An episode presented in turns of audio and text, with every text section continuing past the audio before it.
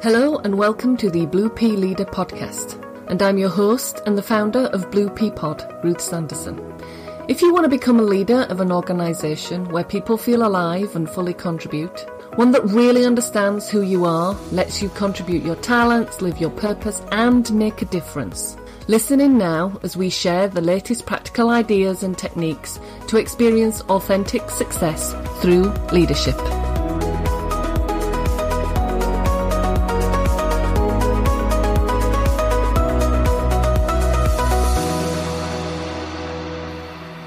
Hello and welcome to the latest episode of the Blue Pea Leader.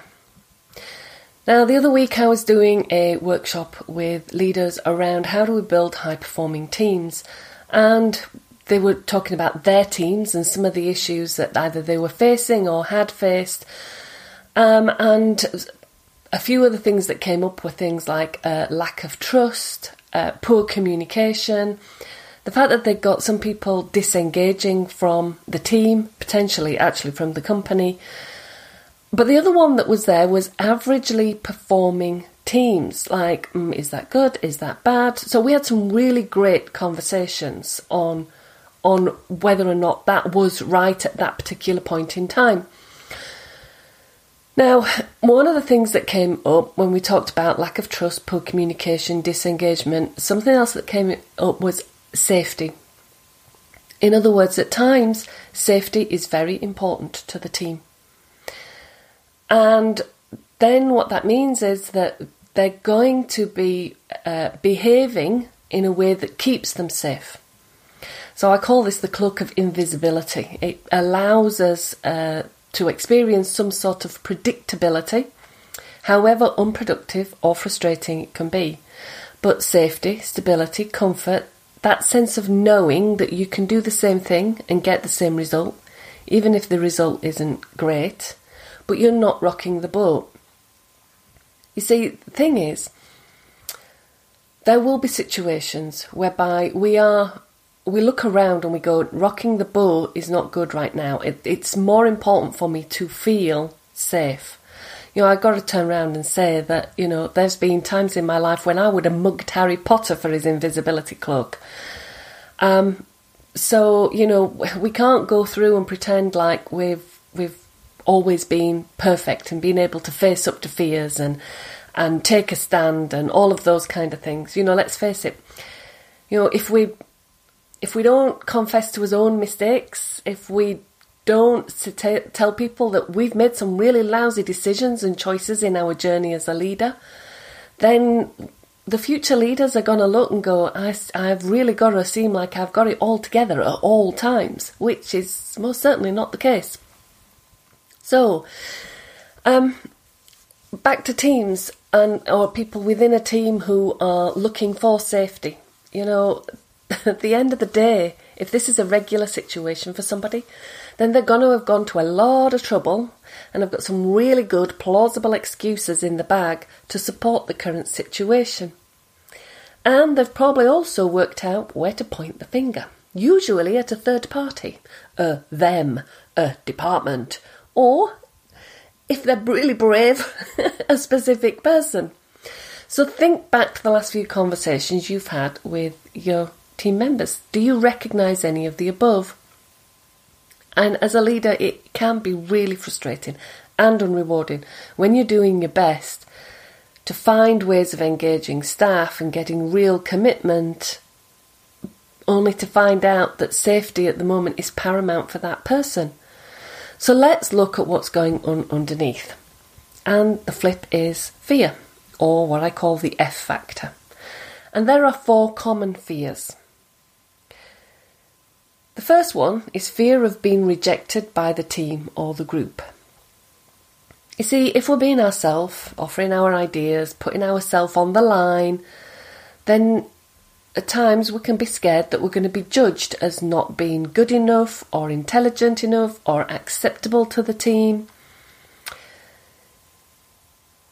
If there is a change being introduced and we're not fully on board, then we stay silent and we don't voice our concerns, especially if this change project happens to be the boss's pet's project.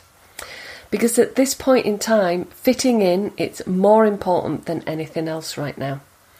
What we don't know until we have conversations with the person is is it something to do with that particular team?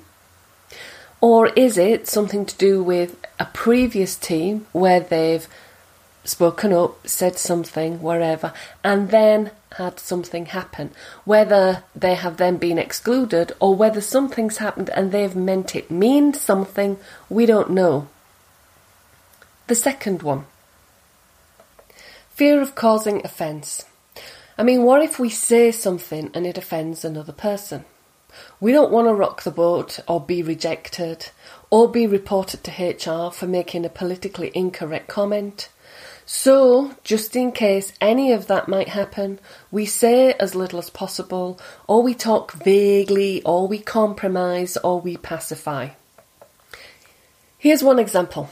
I work in manufacturing sites, um, and uh, I was having a conversation with a team about a current challenge on the site and what did they see as the risks, the possibilities, etc. etc. And basically, I was getting the party line. And we weren't making much progress. So I said to them, Tell me what you think is really going on. And at this point in time, eyes were searching the ground. The carpet suddenly became very, very interesting. Feet were shuffling. I'm not sure whether they were practicing some dance steps. Uh, the ceiling then became interesting. Then they all looked around at one another. And after a, a, what seemed like a huge gulp of air, the group fixed me with an intense stare and said, Well, it would be politically incorrect. And uh, I said, well, okay, uh, it might be politically incorrect, but say it anyway. And I got the truth of how they saw it. And then I had something to work with. Now, I'm not suggesting that people should necessarily talk like that all the time. There were one or two words in there that a lady doesn't like to hear. Uh, however, and I don't mean in a just just some language I'm you know not too too fond of, but it communicated their sentiments. In one sense, actually, it showed me that there was passion there, that they really still wanted things to work out. So I often turn around and say, you know, whilst they couldn't necessarily phrase it quite the best way, at least I knew they cared, at least I knew what was really going on. And so, you know, there is a bit of me that would also turn around and say, if they'd felt that they could be more honest with their leaders earlier, I don't think we'd have reached that particular position, and I think things could have improved far earlier than they did. And what was really fab was things really did improve, and there was a really great performing team after that. So let's look at fear number three fear of being wrong. Because we all like to have the answers, don't we? Uh, to be perfect, of course.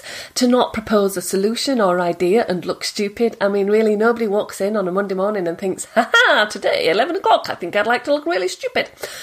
So, of course, we sit tight and we keep quiet. And we're working it all out in our head until we have it totally sorted, until we think it makes complete sense, every wrinkle ironed out. And of course, by then, the whole course of the conversation kind of moved on and we've missed the moment. And in some cases, we've missed the moment. We go, Well, I've missed the moment, that's it. We say nothing. And our contribution would have been valid. Other times, we go, Well, we've missed the moment, but we've thought about it so long in our head that we go, Well, I'm going to share it anyway. And we share it. And here's the thing one of these bits is sometimes it's still a really valid point, but because we've missed the moment and gone really quiet, people go, oh, shut up, we've moved on. That's it. We're not listening to that anymore. Um, which is a great shame. But we kind of need to learn at times that we don't have to have it all worked out. Sometimes, if we're not sure about something, just saying, I'm not sure about something, uh, I'm not sure about X or Y, at least then people go, okay, either do we pause and help you work it out, or do we just note that you're not sure about it? And so if in future you say, I've worked out really what I'm not sure about, it's okay. And the last fear, the fourth fear, fear of retribution. See, what happens if we do speak up or share how we see reality right now? Or we point to the dead moose on the table? Are we going to be shot down, shut out, or taken outside and had a quiet word with? What happened to the last person who did this? Where are they now? What impact did it have on their career progress? These are all things we take into consideration at some point and then make a decision speak up or not speak up. Rarely do we subsequently review the decision we made, unless, of course, some pain comes along to prompt a review. This means that your team members could be operating from a work environment that was years ago, or their experience of another leader, or even from another company. So, how do we move forward? Well, like just about anything in leadership, of course, we model it. We review how often we let any of these fears creep into our choices and are demonstrated in our behaviours. I mean, if you're not sure if you're seeing yourself as others do, then you can ask someone to help you. Ask your coach, a mentor, because they're an external party to what's happening and often are most objective. Then, when you've had a look at yourself, you can go out there and help your staff to reduce their fears. I mean, the benefits of taking the time to do this well, increase trust for a start, at least between you and them, but probably actually with others too. You're more likely to have engaged and committed people wanting to sof- uh, solve problems uh, a lot faster or be with more agility. I mean, you know what? They could even be solved before they've become really big problems. It's just a case of are you modelling what it is you want to see in a team? Are you showing them the way? Until next time.